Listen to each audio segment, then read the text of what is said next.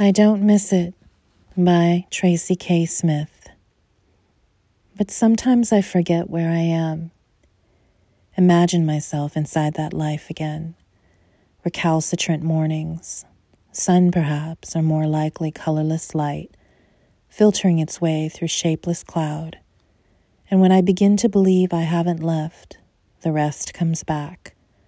Our couch, my smoke climbing the walls while the hours fall, straining against the noise of traffic, music, anything alive to catch your key in the door, and that scamper of feeling in my chest, as if the day, the night, wherever it is I am by then, has been only a whir of something other than waiting.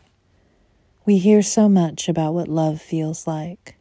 Right now, today, with the rain outside, and leaves that want as much as I do to believe in May, in seasons that come when called. It's impossible not to want to walk into the next room and let you run your hands down the sides of my legs, knowing perfectly well what they know.